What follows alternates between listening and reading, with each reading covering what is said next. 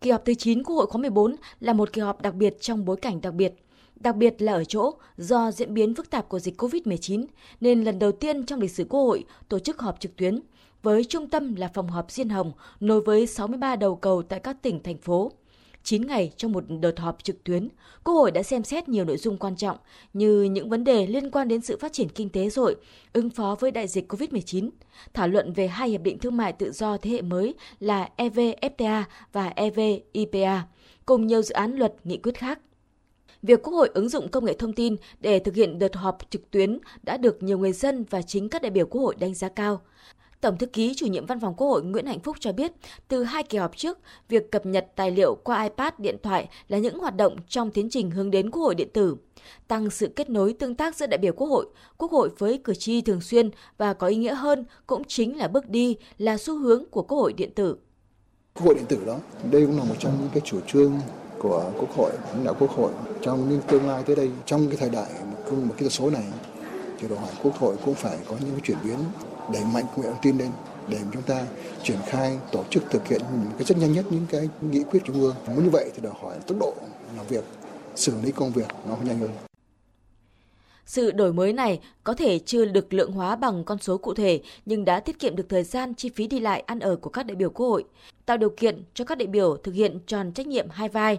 đó là vừa họp Quốc hội, vừa giải quyết các vấn đề tại địa phương. Đây cũng là cơ hội để các đại biểu thích ứng với trạng thái bình thường mới và cuộc cách mạng công nghệ bốn chấm không. Tại các phiên họp trực tuyến, số lượng đại biểu đăng ký phát biểu ý kiến từ các đầu cầu của đoàn đại biểu Quốc hội ở các tỉnh, thành phố, không khí tranh luận tại các phiên thảo luận về các dự án luật sôi nổi không kém các phiên họp trực tiếp tại phòng họp Diên Hồng. Đặc biệt, quyền và trách nhiệm của đại biểu Quốc hội vẫn được đảm bảo. Không ít đại biểu đánh giá một Quốc hội điện tử đang dần được hình thành từ kỳ họp đặc biệt này. Đại biểu Nguyễn Thanh Hải, đoàn đại biểu Quốc hội tỉnh Tiền Giang cho rằng kỳ họp lần thứ chín Quốc hội khóa mười bốn kỳ này thì phải nói đây là một cuộc họp rất là đặc biệt, có một không hai từ khi chúng ta tổng tuyển cử đến nay, với sự chuẩn bị rất là chu đáo của Văn phòng Quốc hội, phối hợp rất chặt chẽ với các văn phòng của các tỉnh, thành phố trực thuộc và với trách nhiệm của từng đại biểu Quốc hội và của các đoàn đại biểu Quốc hội. Thì tôi nghĩ rằng cái chương trình kỳ họp lần thứ chín này chúng ta vẫn đảm bảo về mặt nội dung, về mặt thời gian, về mặt hình thức và quyết định các vấn đề quan trọng của đất nước. Thưa quý vị và các bạn, một trong những vấn đề được các đại biểu ghi nhận đánh giá cao tại kỳ họp thứ chín Quốc hội khóa mười bốn đó là dưới sự lãnh đạo đúng đắn của Đảng, sự đồng hành của Quốc hội, sự quản lý quyết liệt của Chính phủ, chúng ta đã chủ động đưa ra các quyết sách kịp thời, phù hợp để hỗ trợ các doanh nghiệp, người dân vượt qua khó khăn. Sự vào cuộc của cả hệ thống chính trị, sự đồng lòng đoàn kết của toàn dân, toàn quân đã tạo nên sức mạnh tổng hợp giúp nước ta cơ bản kiểm soát được dịch bệnh cô vít mười chín, đồng thời duy trì được ổn định kinh tế vĩ mô, ổn định xã hội, tăng cường sự hợp tác, chia sẻ kinh nghiệm, thiết bị, vật tư y tế các nước, được thế giới ghi nhận và đánh giá cao. Đây là ý kiến của các đại biểu Vũ Thị Lưu Mai, đoàn đại biểu Quốc hội thành phố Hà Nội, Trần Văn Tiến, đoàn đại biểu Quốc hội tỉnh Vĩnh Phúc và Phó Thủ tướng Chính phủ Vũ Đức Đam. Đất nước của chúng ta, một đất nước chưa giàu về kinh tế, chưa mạnh về công nghệ, nhưng đã một lần nữa lại tỏa sáng. Và thế giới thì ca ngợi chúng ta. Tờ tạp chí Washington Post là cơ quan thông tin hàng đầu của Mỹ đã nói Việt Nam đó là câu chuyện thành công ngoại lệ. Và đặc biệt là chúng ta đã đứng đầu trong danh sách các nước khi khảo sát về lòng tin của người dân trong đại dịch Covid đối với chính phủ. Phải khẳng định rằng chúng ta đã rất thành công trong việc phòng chống đại dịch cô vít mười chín. Đến nay, tình hình dịch bệnh cơ bản được khống chế và chưa có trường hợp nào tử vong nên được cộng đồng quốc tế đánh giá cao. Nhân dân Việt Nam mỗi một khi đất nước đứng trước những thử thách lớn thì lòng yêu nước, tinh thần tự hào dân tộc cùng những giá trị tốt đẹp nhất của mấy nghìn năm văn hiến thì lại được bừng lên và giúp chúng ta chiến thắng được rất nhiều các cuộc chiến vệ quốc trước đây và bây giờ là cuộc chiến chống giặc Covid như Thủ tướng nói.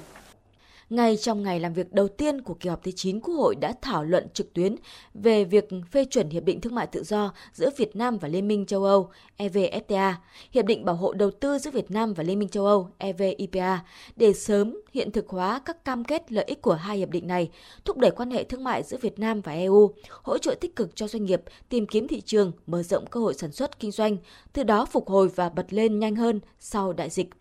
Việc Quốc hội thông qua Hiệp định E V F T A được kỳ vọng sẽ tạo cú hích về tăng trưởng xuất khẩu và thu hút đầu tư nước ngoài cho Việt Nam. Nhiều cam kết có thể được thực hiện ngay trong năm nay. Theo cam kết trong E V F T A, thị trường châu Âu sẽ xóa bỏ thuế nhập khẩu đối với hơn tám mươi lăm phần trăm số dòng thuế, tương đương bảy mươi phần trăm kim ngạch xuất khẩu của Việt Nam sang châu Âu. Sau bảy năm hiệp định có hiệu lực, châu Âu sẽ xóa bỏ thuế nhập khẩu đối với chín mươi chín phần trăm số dòng thuế, tương đương chín mươi chín phần trăm kim ngạch xuất khẩu. Về lao động, E V F T A dự kiến giúp tăng thêm khoảng một trăm bốn mươi sáu nghìn việc làm mỗi năm. Về thu ngân sách, dự kiến tổng mức thu từ giảm thuế xuất khẩu, thuế nhập khẩu trên hai nghìn năm trăm tỷ đồng. Việc kết thúc đàm phán, ký kết và tiến tới phê chuẩn các hiệp định là một chặng đường dài với sự nỗ lực và quyết tâm chính trị cao của Đảng và Nhà nước, với mục tiêu nâng mối quan hệ song phương Việt Nam-Liên minh châu Âu lên một tầm cao mới và thúc đẩy quá trình hội nhập kinh tế quốc tế của Việt Nam. Chỉ trong mười chín ngày, nhưng khối lượng công việc mà các đại biểu Quốc hội đã bàn, thảo luận và bấm nút thông qua các dự án luật, nghị quyết rất nhiều. Quốc hội đã xem xét, thảo luận một cách kỹ lưỡng và thông qua mười luật, hai mươi mốt nghị quyết, cho ý kiến sáu dự án luật khác. Đây là những luật, nghị quyết quan trọng liên quan đến các lĩnh vực của đời sống kinh tế xã hội, an ninh quốc phòng, đối ngoại, tổ chức bộ máy, ban hành văn bản quy phạm pháp luật, phòng chống thiên tai và quản lý đê điều, tạo cơ sở pháp lý để tiếp tục thúc đẩy phát triển kinh tế xã hội và hội nhập quốc tế. Đồng thời, đề ra nhiều nhiệm vụ giải pháp để khắc phục hậu quả sau dịch bệnh covid mười chín gây ra. Một lần nữa, chúng ta có thể khẳng định rằng dù trong hoàn cảnh đặc biệt do dịch bệnh covid mười chín, nhưng những hoạt động của Quốc hội vẫn đảm bảo được tiến độ, chất lượng xây dựng, đóng góp ý kiến vào các dự án luật và nghị quyết. Điều quan trọng là sẽ hình thành một Quốc hội điện tử, hoạt động hiệu quả và tiết kiệm chi phí. Đó cũng chính là mục tiêu mà chúng ta đang hướng tới. Thưa quý vị, tại kỳ họp thứ chín, tuy không có phiên chất vấn và trả lời chất vấn, một trong những nội dung được đông đảo cử tri mong chờ nhất tại mỗi kỳ họp Quốc hội, nhưng tại phiên thảo luận về tình hình kinh tế xã hội diễn ra trong các ngày mười ba và mười lăm tháng sáu, đã có nhiều ý kiến tranh luận, giải trình nhằm làm rõ hơn những vấn đề mà đại biểu quan tâm. Các phiên thảo luận cũng rất nóng với những phần tranh luận đa chiều giữa các đại biểu với nhau và giữa các đại biểu Quốc hội với các bộ trưởng. Mỗi đại biểu đã đều thực hiện được vai trò giám sát tối cao cũng như thể hiện được trách nhiệm của mình qua mỗi phiên thảo luận. Không khí dân chủ, thẳng thắn, không né tránh những vấn đề nóng nổi cộm diễn ra tại nghị trường Quốc hội. Những lời nói tâm huyết của đại biểu Quốc hội tại các phiên thảo luận là những ý kiến hợp lòng dân. Đại biểu Hoàng Đức Thắng, đoàn đại biểu Quốc hội tỉnh Quảng Trị nhấn mạnh. Với trách nhiệm là đại biểu Quốc hội phải làm tròn trách nhiệm đại diện cho ý chí, nguyện vọng của nhân dân, bảo vệ quyền, lợi ích chính đáng và hợp pháp của nhân dân. Vì vậy, đại biểu Quốc hội hãy nói rộng ra là đại biểu của dân, không thể và không được vô cảm trước nhân dân, thấy đúng không bảo vệ, thấy sai không đấu tranh. Kết thúc kỳ họp thứ chín Quốc hội khóa mười bốn trong một hoàn cảnh đặc biệt nhất trong lịch sử Quốc hội Việt Nam. Sau kỳ họp này, có lẽ một Quốc hội điện tử sẽ được hình thành và triển khai một cách nhanh chóng hơn. Phát biểu trong phiên bế mạc tại kỳ họp thứ chín vào chiều qua, Chủ tịch Quốc hội Nguyễn Thị Kim Ngân một lần nữa khẳng định, việc tổ chức thành công kỳ họp lần này sẽ tạo niềm tin, động lực để Quốc hội tiếp tục cải tiến, đổi mới, hoàn thiện phương thức hoạt động trong thời gian tới.